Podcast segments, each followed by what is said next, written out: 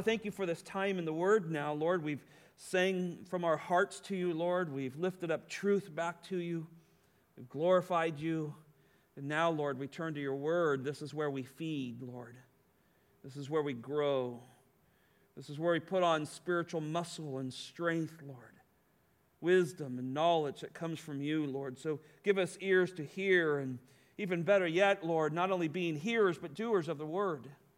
Lord, we praise you for all those going to camp, a full camp waiting list, Lord. Praise the Lord for that this, this year, Lord. And we ask that you would do great and mighty things in these young people's lives, the adults' lives that are there, all of our lives that partake in this great event called camp, Lord. Just be with them, care for them, keep them safe, Lord, and give them attentive ears, Lord. Father, we thank you for each and every person that's here. What a joy to look out across a congregation that longs to hear the word of God. Lord, you, may you continue to use this church. And if it be your will, add numbers to it, Lord, where we can have an effective witness through the preaching of God's word to our community and beyond. Now, Lord, may you hear your truths preached and may it be sweet to your ears. In Jesus' name, amen. I start with an illustration that I have used once before on a Wednesday night, but I think it bears repeating. Years ago, in my early church planting days, I was involved with a ministry that I would go and preach a Bible study at and teach a Bible study every other week. It was a two and a half hour drive. And it was to a place called Mountain Jewel Ranch. I remember that name, you might want to look it up later. Mountain Jewel Ranch was the a ranch birthed from a great vision of a, a dear friend of mine. His name was Steve, uh, and his wife's name was Peggy King. Uh, they are now retired. They were pastors for a long time and in the ranching world as well. And they had, God gave them a Down syndrome child. And they raised Rusty um, throughout all their ministries and all the things they did. But they realized what a tremendous burden for uh, aging adults with uh, a child with special needs. And so God led them to start a ranch for special needs adults uh, mainly for those who were in ministry, missionaries around the world, that after 40, 50 years of taking care of these dear young people, that there would be a place where they could go. And they made it incredibly reasonable to have them there financially for them. They asked me to come teach a Bible study because this group wanted to reach their neighbors, these other ranchers and people that were in the area. And I said, I'd love to. Drive two and a half hours, teach for an hour, drive two and a half hours back uh, to my own ranch. Loved every minute of it. What was special about these, particularly these young men that were there, is that they all, for the most part, couldn't read. They were all pretty much the way they were born. But I'll tell you what, you would never find yourself among more happier group of people. And here's the most glorious thing they could share the gospel with you perfectly. Though they could not read uh, the Bible themselves, they believed they were sinners. They believed that Jesus died for their sins and rose from the dead to show victory over that, those sins. And they believed that God had saved them through Christ alone, and they would tell you that and articulate that to you clearly. Now, isn't that amazing? You have the smartest men in the world. You have people with more letters behind their names than they know what to do with, can't grasp the simplicity of the gospel. And yet, God, as He says in His Word in Psalms 19:7, the testimony, the word of the Lord is sure, making wise the simple. That's what this text is about today. God loves to take the things that the world calls foolish, that the world calls ignorant, moronic. And he proves that that is the only way to eternal life. And he does this through his gospel, the word of the cross, and his perfect word. I want to look at three thoughts today through this text. If you have your Bibles, look at 1 Corinthians chapter 1, starting in verse 25 through 31. Our first thought is this Christ and his word are wiser than men and stronger than men. Christ and his word are wiser than men and stronger than men. Look at verse 25 with me. Because the foolishness of God is wiser than men, and the weakness of God is stronger of men. You can see my title just got pulled right out of the verse. Well, here, this verse, and I love the verse, what it does here, it's both a confirmation of the preceding statements that we studied last week, and it's an, introduce, it's an introduction to the, the, to the forthcoming verses. So he says, Look, this is what happens. The things that maybe what man, if this could be at all true, which is not, God is not foolish, the foolishness of God is still wiser than men, and I'll explain that, and the weakness of God is still stronger than men. Meaning, when you go all the way back and you start in verse 18, where it says, The word of the cross is foolish to those who are perishing, this is what he's speaking of. He's speaking those things that the world has looked at, down, looked down upon the Lord Jesus Christ and said, There's got to be a better way. I've got to be able to take something, do something. I have to be accepted from my heritage, the works that I've done, my bloodlines. Something else has to be. This is too simplistic. This is too foolish. I cannot believe in Jesus Christ alone for eternity. And so it becomes foolish to them.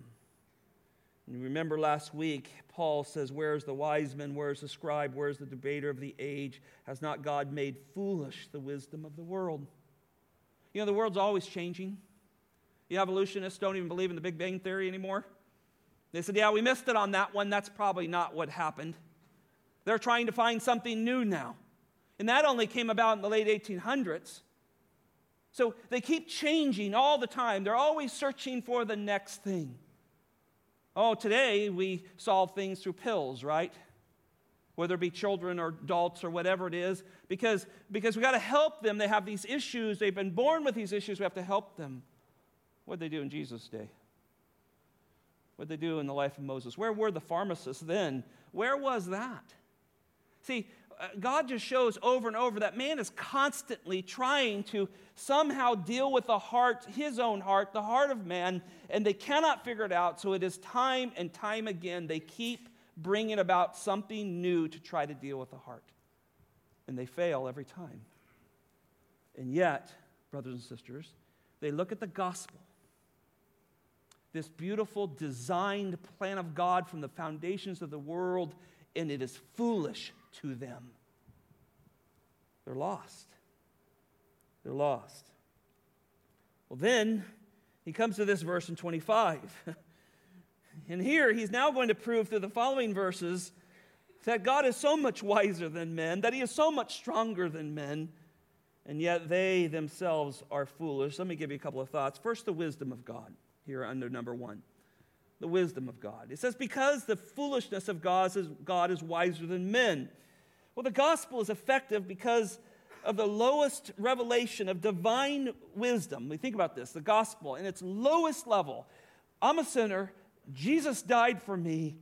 I'm forgiven. I go to heaven. In its most simplest form, it's still so much more effective, so much greater than the highest wisdom men can come up with. They cannot come up with a better solution of what lays for them after death than the gospel. Certainly, this refers to this beautiful, simplistic nature of the gospel, right? When we look at verse 25 here. That man, by nature, he's dead in his sins. He has no way on his own strength to be awakened. He cannot waken himself to God. He's dead.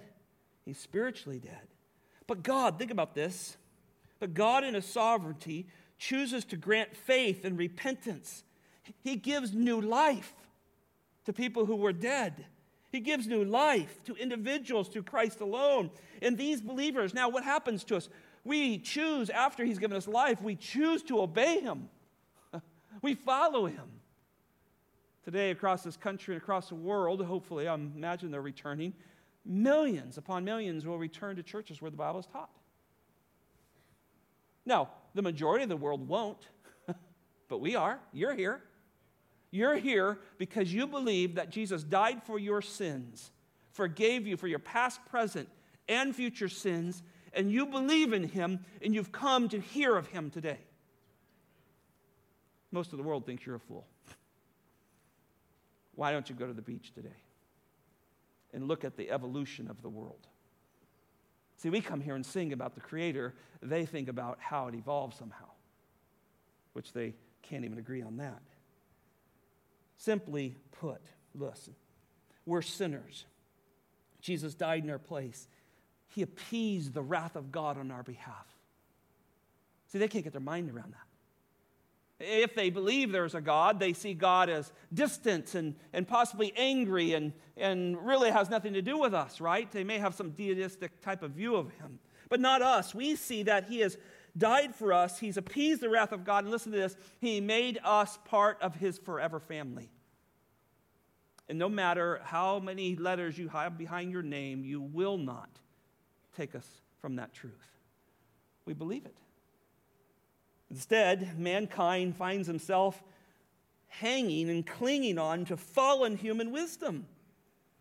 They put together such complicated list of how the, the righteous can make themselves to God, right? So, so on one hand, you have those who, who try to bring themselves to God in some way through their human wisdom. You have another group that is caught up in religion to religion, and they, they make lists of do this and don't do this, and take this and don't take that, all those, in order to have some kind of security when this life ends.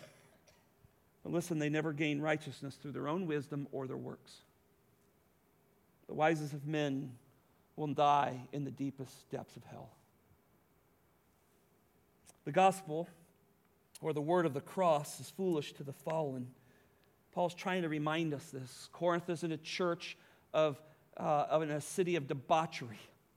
It's right in the middle of it. And yet they're trying to play and trying to straddle both lines. They want to be on both sides. They want to, they want to be in the world, but in the church. And he's looking and said, Look, they have nothing to offer us. we have the message that needs to be offered to them. And so it remains followed to them. And yet, the truly saved of Corinth and today we have the wisdom of God. We have the all sufficient plan to save, secure, and grow us into the Son's image. That's what we have. What a blessing. Think about the power of God. The Bible says the weakness of God is stronger than men, there in the end of verse 25. Think about the lowest exercise of God's wisdom and power, if there were such a thing, which I don't think there is. I think he's using a phrase here to show the foolishness of man. But even if there was some lowest exercise of God's wisdom and power, it's still more effective than all the wisdom and strength of humanity. Spurgeon, writing on this passage, said this Frogs, locusts, and flies were more than a match for Pharaoh and his great nation. The greatest of men are defeated by the weakest things of God. I'd like to be known for that. You were taken out by frogs. I mean, just think about that. It can't handle frogs, let alone the sovereignty of God and the rejection of that. So, in other words, God takes what man thinks to be the weakest things and proves that man is a no match for what he thinks are the weakest things God created. Greatest example Jesus hanging dead on a cross. They see that as weak and they see that as foolish. That I need to come through someone else.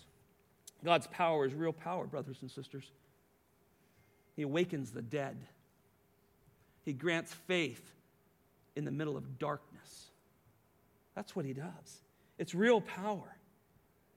And it is often put on display because it means something and, and, and accomplishes what God sends it to do. You remember Naaman, who had leprosy, right? And he comes to Israel, and there, a little servant girl, a nobody, worthless, right? Remember her? Well, if you go to the prophet Isaiah, he, he can heal you. So he goes to Isaiah, and Isaiah says, Look, you need to dip yourself in these, these this river here. He goes, Oh, this is foolish. right? We have beautiful lakes and streams and rivers. Why don't we just go do it there? Then everything will be good. And he denies God and walks off, but yet he cannot cleanse himself. And you know the story in the end, he submits to the truth that started with a little girl. And God cleanses him. It's story after story. This week in my own personal reading, I was in, in 2 Kings chapter 18, and there we find Elijah on Mount Carmel with the 400 prophets, 450 prophets of Baal, right? And let's put up a couple of altars. Let's kill some oxen and put them on there. And then let's cry out to our God and see who answers. You remember this, don't you? Prophets of Baal pray and cry out and, and even uh, try to appease their God or appeal to their God by slashing themselves, trying to suffer in front of Him in order to get Him to react, trying to manipulate their gods. Nothing but crickets. Elijah walks up and says, Well, let's do it this way. Let's dump some water on this. Let's dump so much water on this altar that it fills the trough that we've dug around it. And then let me talk to the living God. Elijah cries out to the living God, and he sends a bolt of flames down that consumes that altar like there's no tomorrow. See, the world has such a wrong view of God. And we shouldn't look to them for anything. When they try to put a movie out about Jonah or about Noah or anything else, they're going to get it wrong, right? we look to God because He understands us, He knows these things. He has given us the greatest message in the world, but to the world it is foolish. This kind of power can never be produced by man. But listen, God, in His graciousness, offers it to us, He gives it to us. What a blessing. Power of salvation has been on display since the promise of salvation. The promise of salvation took place in the garden, Genesis 3:15, I will crush the head of the serpent. And you'll have a son, and from his line will come the one who will do that. And so this power of salvation has been offered it is the only power that beats sin. It is the only power that beats Satan. And it is only the power, that power can give life over death that rules. Death rules. It does. And there's only one that can give it. Second thought this morning God makes the weak strong and the strong weak. God makes the weak strong and the strong weak. Look at verse 26 with me. For consider your calling, brethren that there were not many wise according to the flesh, not many mighty, not many noble. Doubtlessly, Paul was thinking of the Corinth church and quite possibly all the other churches that he ministered to. Notice the little term there, not many. So maybe a few. But the majority were not brought to Christ because they were famous because they were independently wealthy or had superiority of education, or there were some power brokers in society, or maybe had some wide, influential personalities. And if they had any of those things, if they had, because he's reminding them that, that most of us don't come from that, right? Most of us don't.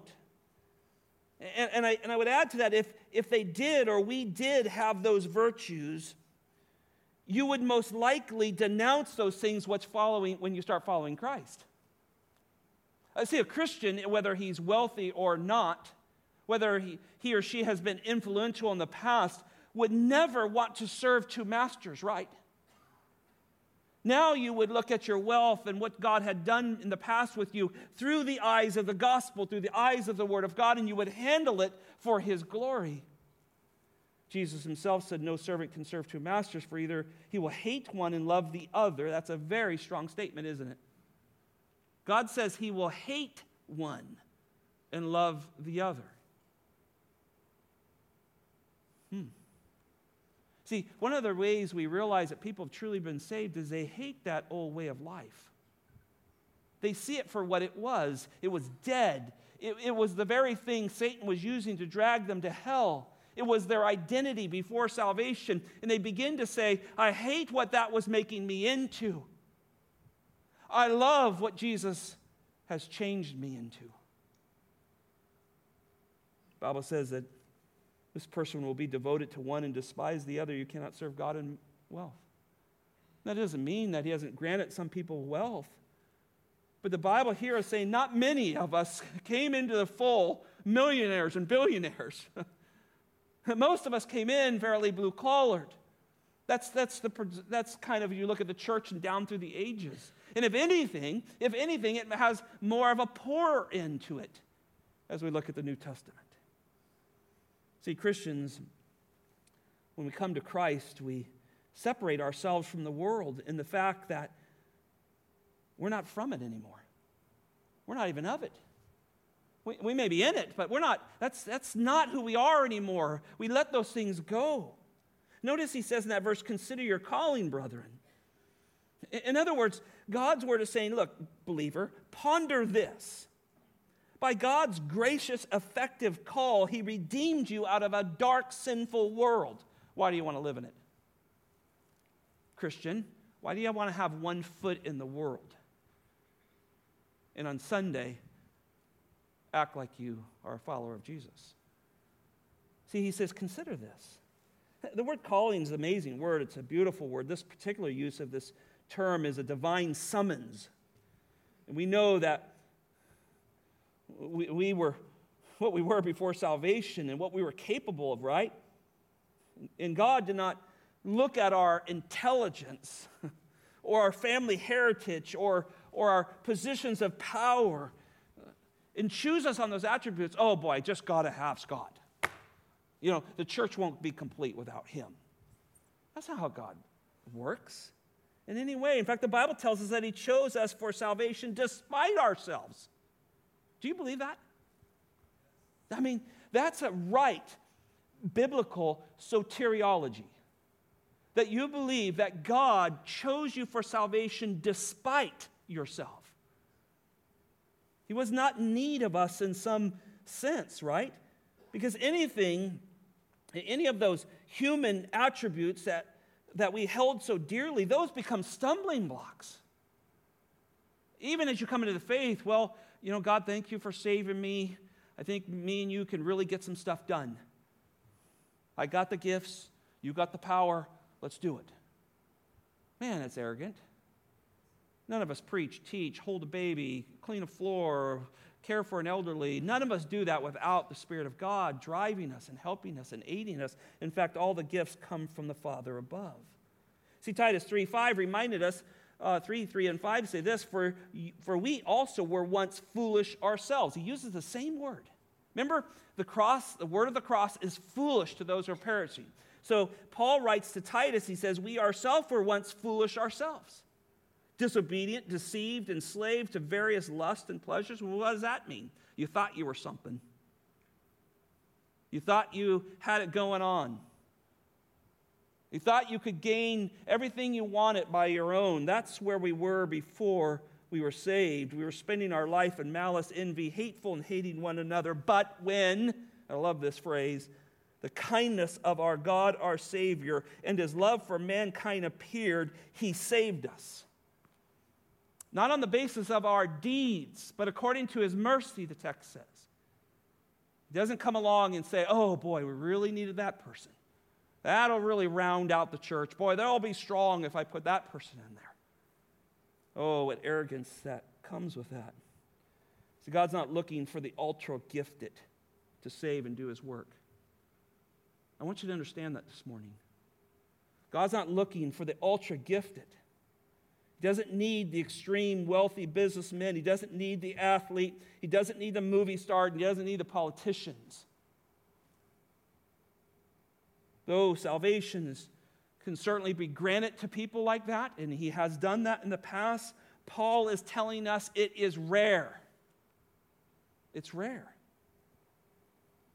The very things that brought them power and prestige become idols and they blind them from a need of a Savior. Look with me at Matthew chapter 11, real quick. Jesus is ending his ministry up north, and he's beginning to make his way towards the cross. And in a sense, he turns back and looks at the cities that he had done such miraculous work in, where all these prominent people had lived, and he begins a series of woes to them, you'll see in verse 20, 21, and following there. They have rejected him. They did not want him as a savior. They wanted him as a king, someone who would crush their enemies, give them free bread and, and, and government support, right? That's what they wanted from him. We don't have, we don't need a Medicare system. We don't need to work because we get food. We want Jesus. They didn't see themselves as a savior.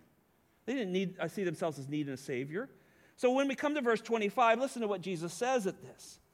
At that time, Jesus said, I praise you, Father. Now he's praying in front of them.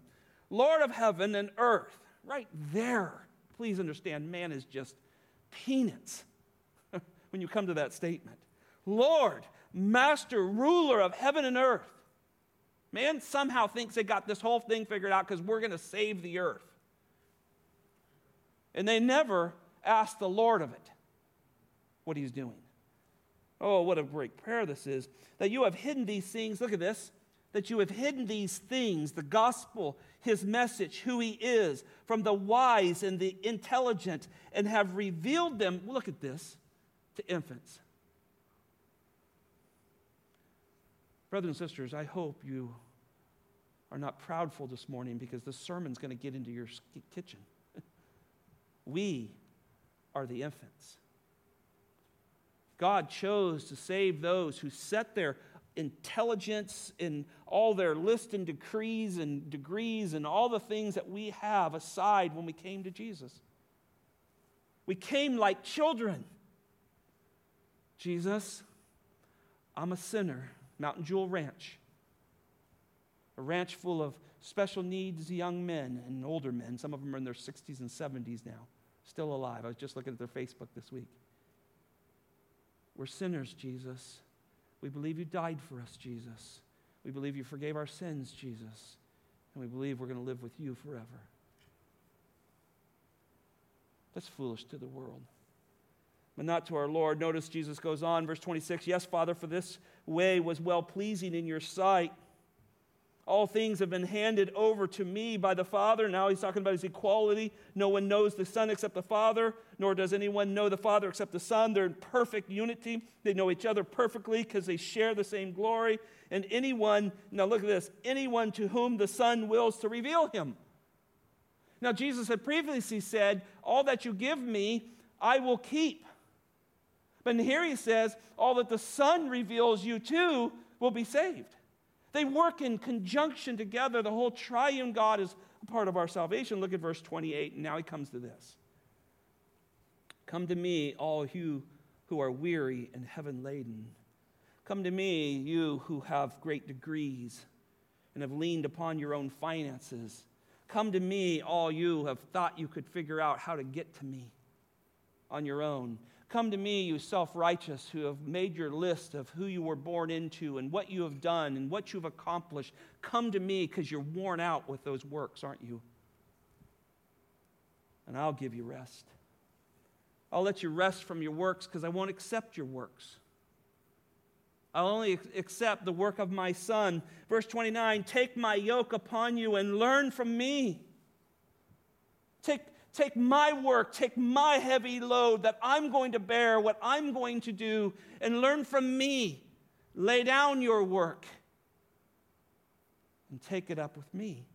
Take up what I'm doing. I love this phrase. For I am gentle and humble in heart. That's what the Lord Jesus did. The creator of the world steps out of heaven to die for us. There is no more wisdom, there is no more power beyond that. And he says, Look, come unto me. I'm gentle and I'm humble in heart, and I will find rest for your souls. Stop working. Stop leaning on your own strength and experiences and power and money and who you are and, your, and everything that's happened to you. Stop leaning on those things. It says, For my yoke is easy and my burden is light. You know why does he say that? Because he did it all. And he doesn't need us to add to it. Amen? As you turn back to 1 Corinthians, we should rejoice that God overcomes sin. He overcomes our self righteousness, He overcomes our abilities. And so I ask you, what is in your life that you need to let go, even as a Christian? The Corinth people were holding on to great oratorical perfection. They were holding on to the wisdom of the, of the great Plato's and Aristotle's and so forth. They were holding on to that stuff. Paul's saying, let that stuff go. So, what are you white knuckling? Your prestige? Your money? Your position you have? Your health? Ooh, man, people hold on to health. We saw that this year, right? Health was worth everything, right? You would give up everything for your health. Someone asked me the other day, they said, How do I respond to my prosperity gospel friends that say that God wants you healthy, wealthy, and wise? I said, God might want you sick and dead for his glory. right? Does he ha- not have the right to let me suffer for his glory? I, now, I'm not asking for that. but he has the right. He's Lord of heaven and earth and everything in it. But instead, the prosperity gospel tells God what they want and will not listen to him. And so now we move to critical race theory and judgment upon anybody that you even think thought something. Look, we may even need to give up our comfort. You may need to give up your comfort.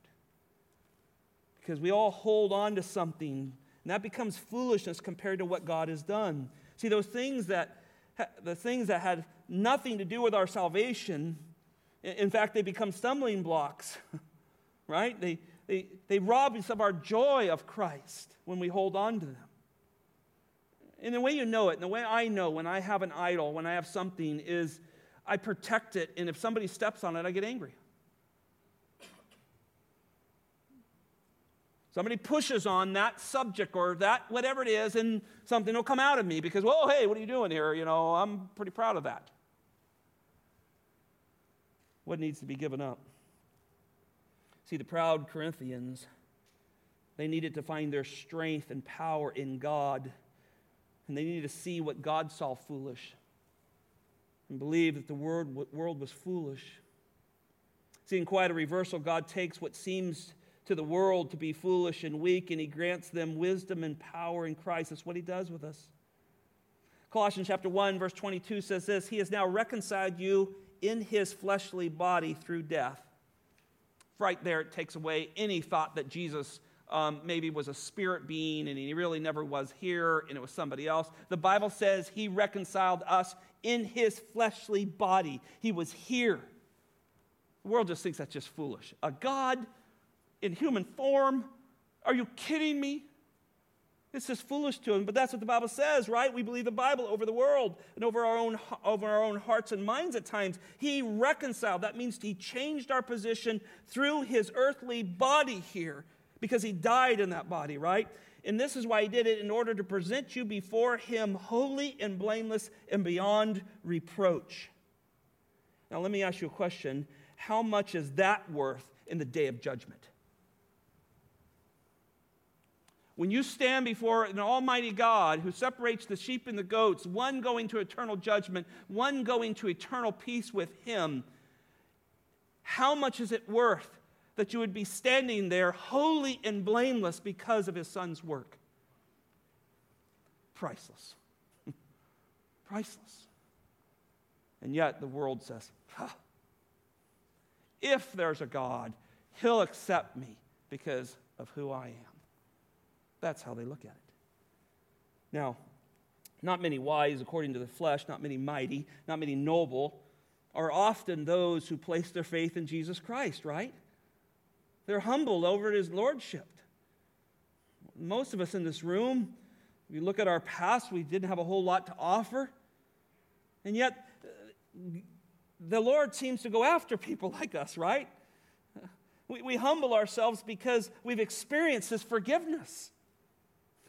Think about what you have. Your sins, all of them, are forgiven.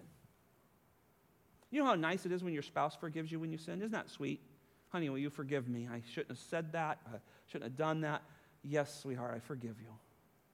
And there's a sweet reunion, and, and you just enjoy that reconciliation. Now, think about that in God. He forgave us of all our past, present, and future sins. Where's the world going to figure out how that gets taken place? We've experienced His love. God loves us. We've experienced His grace and mercy. And now we have a hope and we cling to the Word of God. Again, these are foolish to the world. These unlikely recipients, which would be you and I of the grace of God, now see God clearly through Jesus Christ. And we have faith that grants us peace that passes all understanding. Whoa, that's a stumbling block for the world. Wait a minute, hold on. You have to have knowledge, you have to have understanding, you have to have the stuff. You know, A has to equal B and C, and however geometry works in algebra, which I didn't do well in. Um, that has to all line up. Well, no, no. Here's the way the Bible teaches God grants me faith. I repent of my sins. He forgives me of all of them. I have eternal relationship with Him. That's how it works. And I'm rewarded. Now, listen to this I'm rewarded with a peace that passes all understanding. I don't expect the psychologist to agree with me. I don't look for that. All I want to do is tell that psychologist the gospel. That's where we find our freedom. See, the world, they have to cling to their own abilities, their own wealth, their own education, and their own wisdom. They're left simply just to cling and hang on to a fallen wisdom. The books they read, as well as their own minds, their experiences, are based in spiritless existence. Richard Dawkins said this If your God is a being who designs universes, who listens to prayers, forgives sins, wreaks miracles, reads your thoughts, cares about your welfare, and will raise you from the dead, you are unlikely to be, un, you are likely to be unsatisfied. That's the way he said it. You are unlikely, excuse me, to be satisfied. Just doesn't make sense to him. I recently read an article that he wrote a few years back and he denounces that, even, that there ever can even be a God because his science tells him different. His wisdom in a fallen position tells him there is no God. Let me tell you what your faith tells you there is a God. He knew you from the foundations of the world. He sent his son to forgive you and die on the cross, and he has a home in heaven forever for you. See the difference between human wisdom and God given faith? What do you want? What do you want to believe? If there's anything we've learned this year, we should be careful what the world tells us. I think so often I've had this said to me as pastor through the years if only so and so would get saved, they could have such a great influence on others. Really? some great athlete or some great musician or some great movie star. How many does the Lord save of those? Do you know any personally? These are rare. And I'm not saying God does not save, and when He does, He, he still uses them like He uses us. But I'll tell you who is probably the greatest in the minds of God a Sunday school teacher someone who holds babies, someone who sees somebody in need and out of their Christian love cares for them and loves on them, someone who sits in church with their Bible on their laps, wanting to be honest with God and wanting His power and His wisdom to deal with their life. That's the greatest. Those are the smartest, the richest people in the world. See, Jesus used fishermen, tax collectors, dead people, demonic prostitutes, religious zealots, jailers, and slaves to, pre- to spread the message of the greatest message of the gospel to the world. And yes, he, he does save some doctors. I love Dr. Luke. He wrote Luke and Acts. He saves synagogue leaders. There's one here at Corinth. Paul was a great, a powerful Pharisee. But most, mostly, God loves to save nobodies. Look at the person next to you. I don't want you to say, hey, nobody, but I'm thinking that. we're nobodies in the world's mind, right? In fact, we're foolish because we believe in this God who sent his son to die for us. But God loves that, right? He loves to do that. And he's illustrating that in these verses here. The pagan world and the religious world, right? Because they go right with the pagan world. We're talking about religious world, that's works based, right? They, they thought little of Paul's Christianity in his day, and they think little of it today of ours. In the simplicity of the gospel and its faithful, humble believers, it was just incomprehensible to them that you would put all your hope in this dead Jew who died on a cross. See, this life of faith and the finished work of Jesus Christ is just foolishness to them. But this is exactly the way God planned it. Look at verse 27. But God, don't you like that? You, you, guys and gals who love to read your Bibles and mark them, you should just see that stuff.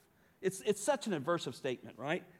These rest of these guys are, uh, you know, look, they're these guys who are wise, these guys who are noble and mighty and all of that. Uh, God's doing something else. And so, the, so Paul says, but God. He's not thinking like a man. Look what he does. He has chosen the foolish things of the world to shame the wise. And God has chosen the weak things of the world to shame the things which are strong.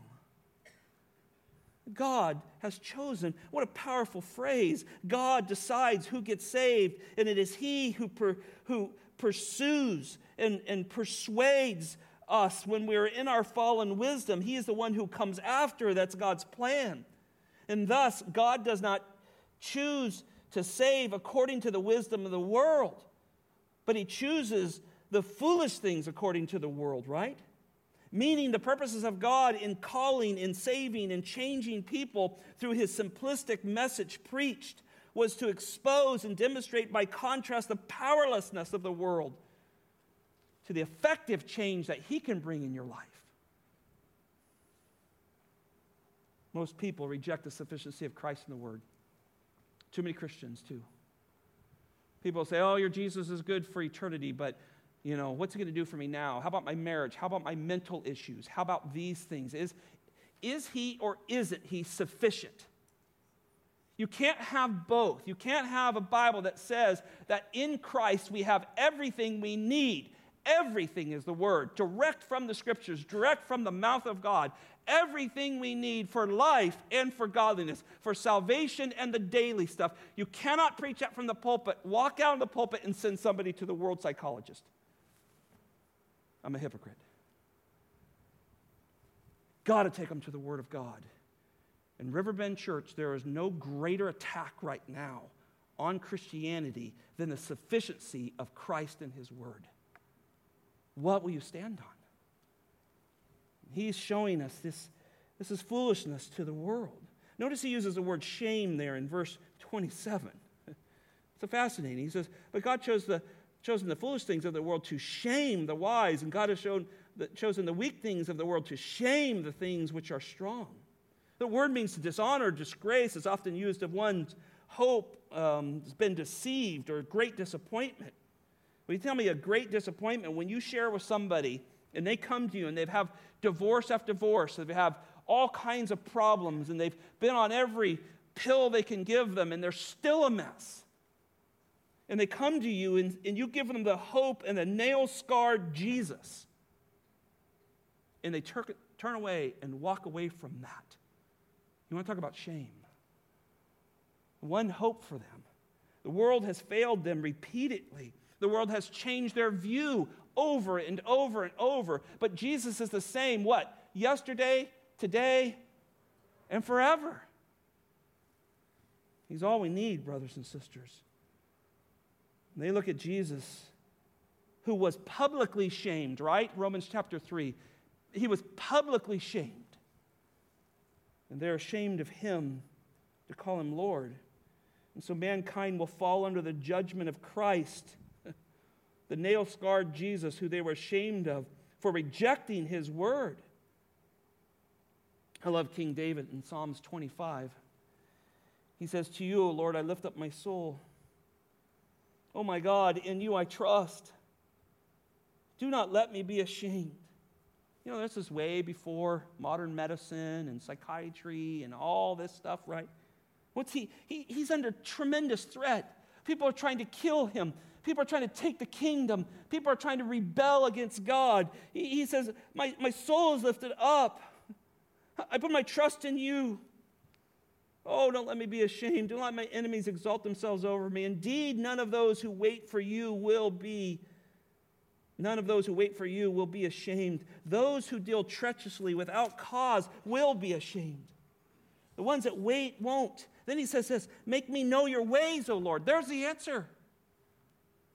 There's the answer for our difficulties. Make me know your ways, O Lord. Teach me your paths. Lead me in your truths and teach me, for you are the God of my salvation. For I will wait for you.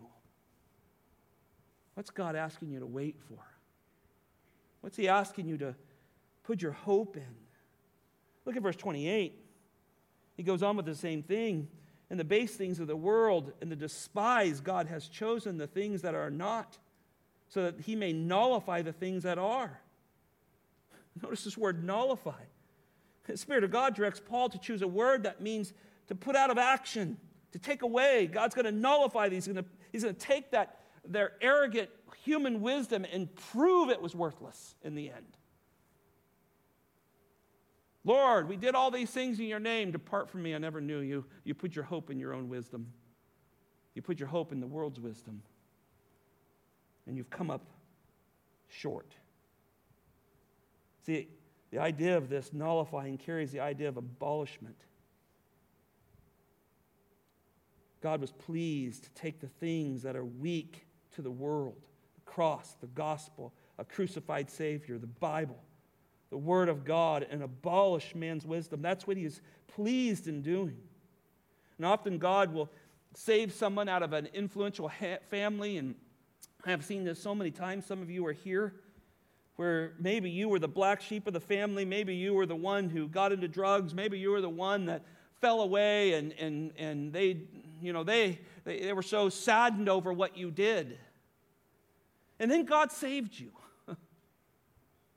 and you began to have joy that they never had. I have seen this countless times.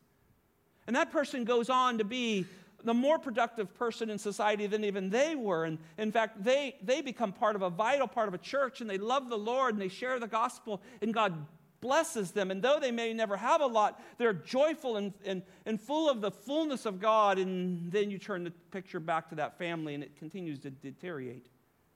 Wealth divides. The divorces come, the therapist appointments grow.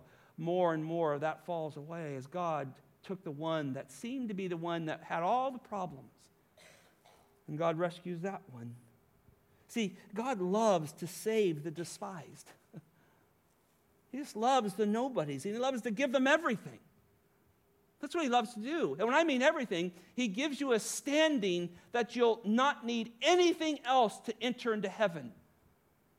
There's no richer person than that has holiness and blameless on their record because of Jesus Christ. And so this word despise means to consider as nothing, to make no account of here. The Bible says that Herod and his soldiers, after treating him with contempt, despise, same word. You have nothing to offer us, so we'll have you crucified. The world still does that. And I think for years the church has tried to dress itself up to appeal to the world. And in Riverbend Church and any other church that listens into this, stop compromising what we believe. We'll help no one when we compromise.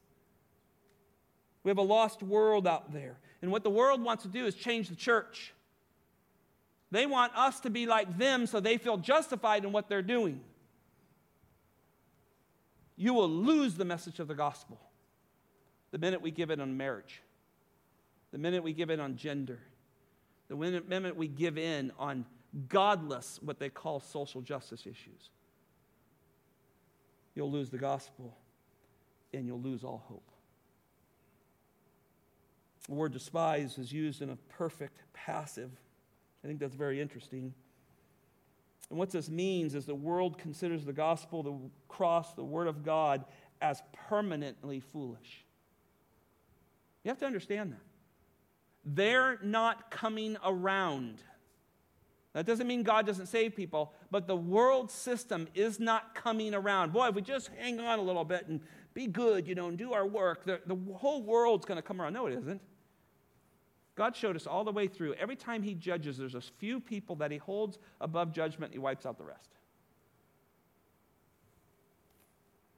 Many are called, few are chosen. The world's view of the truth of God's word is nothing. They see it as nothing, they don't see it as valuable. Romans chapter 4, verse 17, the context is that Abraham and Sarah's womb was empty. You remember this? Uh, God, um, she's 90, I'm 100. Um, I don't know that we're going to be having kids here. So Paul takes the great patriarchs, he deals with David and Abraham to prove to the Roman church that God brings us to himself through faith alone. He says, As is written, the Father of many nations I have made you. He's talking about Genesis chapter 12. He says, In the presence of him whom he believed, he being Moses, he believed God, even God. Now listen to this who gives life to the dead. Now, now listen to this phrase and calls into being that which doesn't exist. That is a picture of salvation. See, they, the world does not have salvation. It doesn't exist with them. It's foolishness to them. When God saves somebody from the world, He gives us what didn't exist in us previously that is faith, that leads to repentance, that leads to forgiveness, that leads to eternal life. This is what He does. He can create out of nothing ex nihilo. Now, humanity will remain enslaved. We need to understand that. They're dead in their sins. They love darkness and they will not come to the light, the Bible says. They have no good within themselves. They don't seek after God, Romans chapter 3. That's the condition. So, why does God save so many poor and helpless people and make them Christians?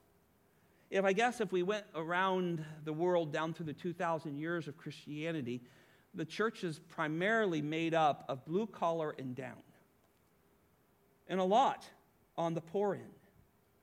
And it's interesting, it's because the poor person needs God, the rich person doesn't. In many cases, right? And it isn't because the poor sin, sins less and the rich sins more. That's not the issue. They're both sinners, they're both condemned, right?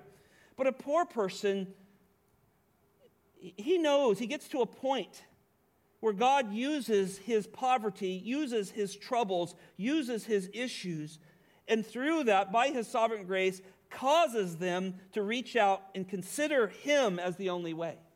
This is what he does. And we see God's love for those who are destitute. The rich man and Lazarus, Luke chapter 16. I preached that not too long ago at the end of the series on salvation.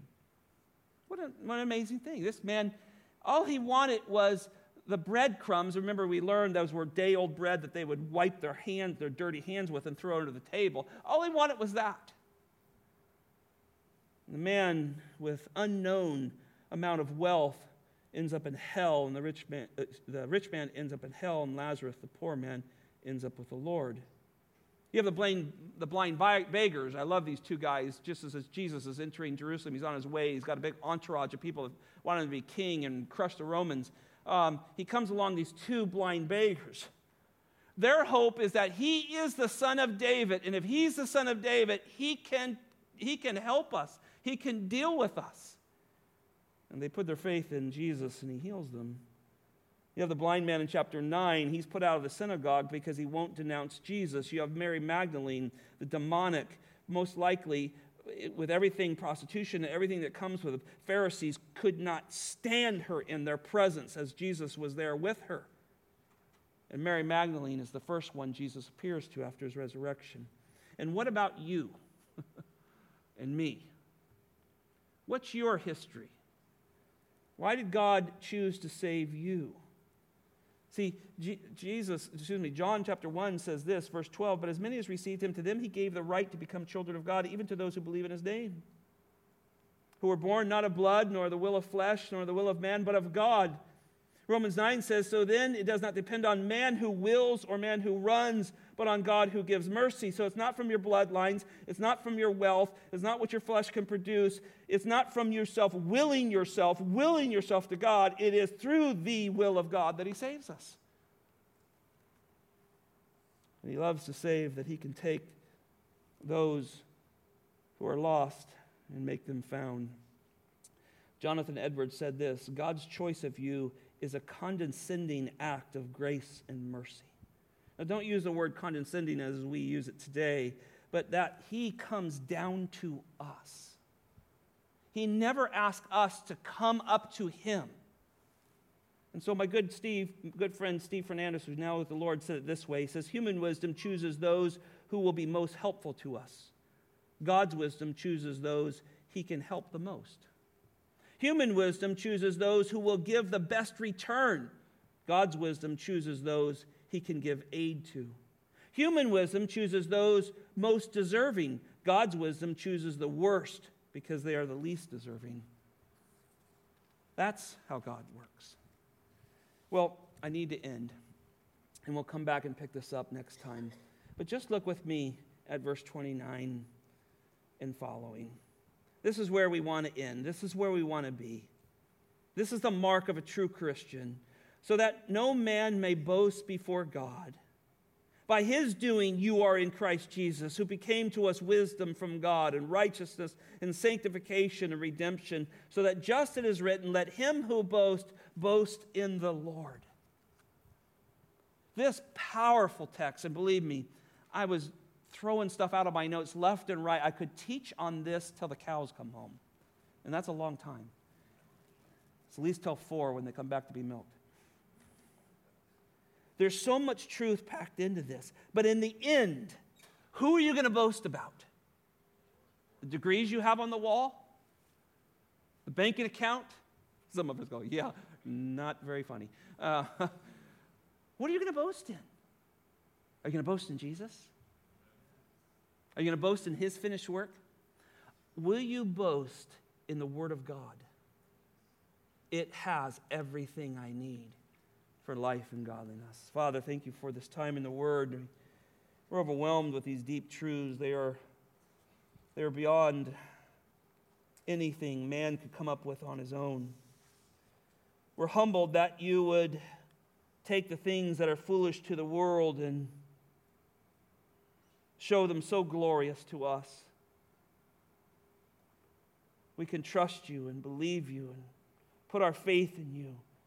And even as Christians, as we go through troubled times, even when our minds and our hearts will deceive us from time to time, we can run back and say, No, Lord, let, let me not put my weight in my own wisdom and my own thinking and my own experience. Let me know your word, Lord.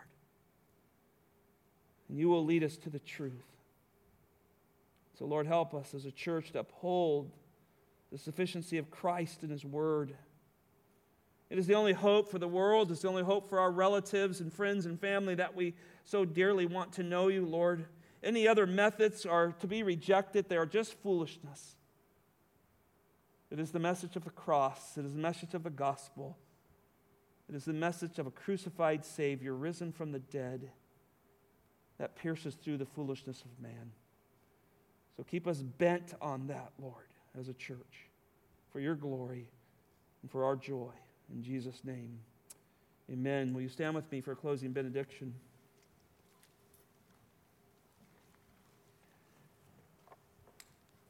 Our gracious Heavenly Father, we give you praise and glory for shedding your light unto those undeserved of your mercy. We praise and thank you that you did not ask us to come to you through our own wisdom and our own abilities.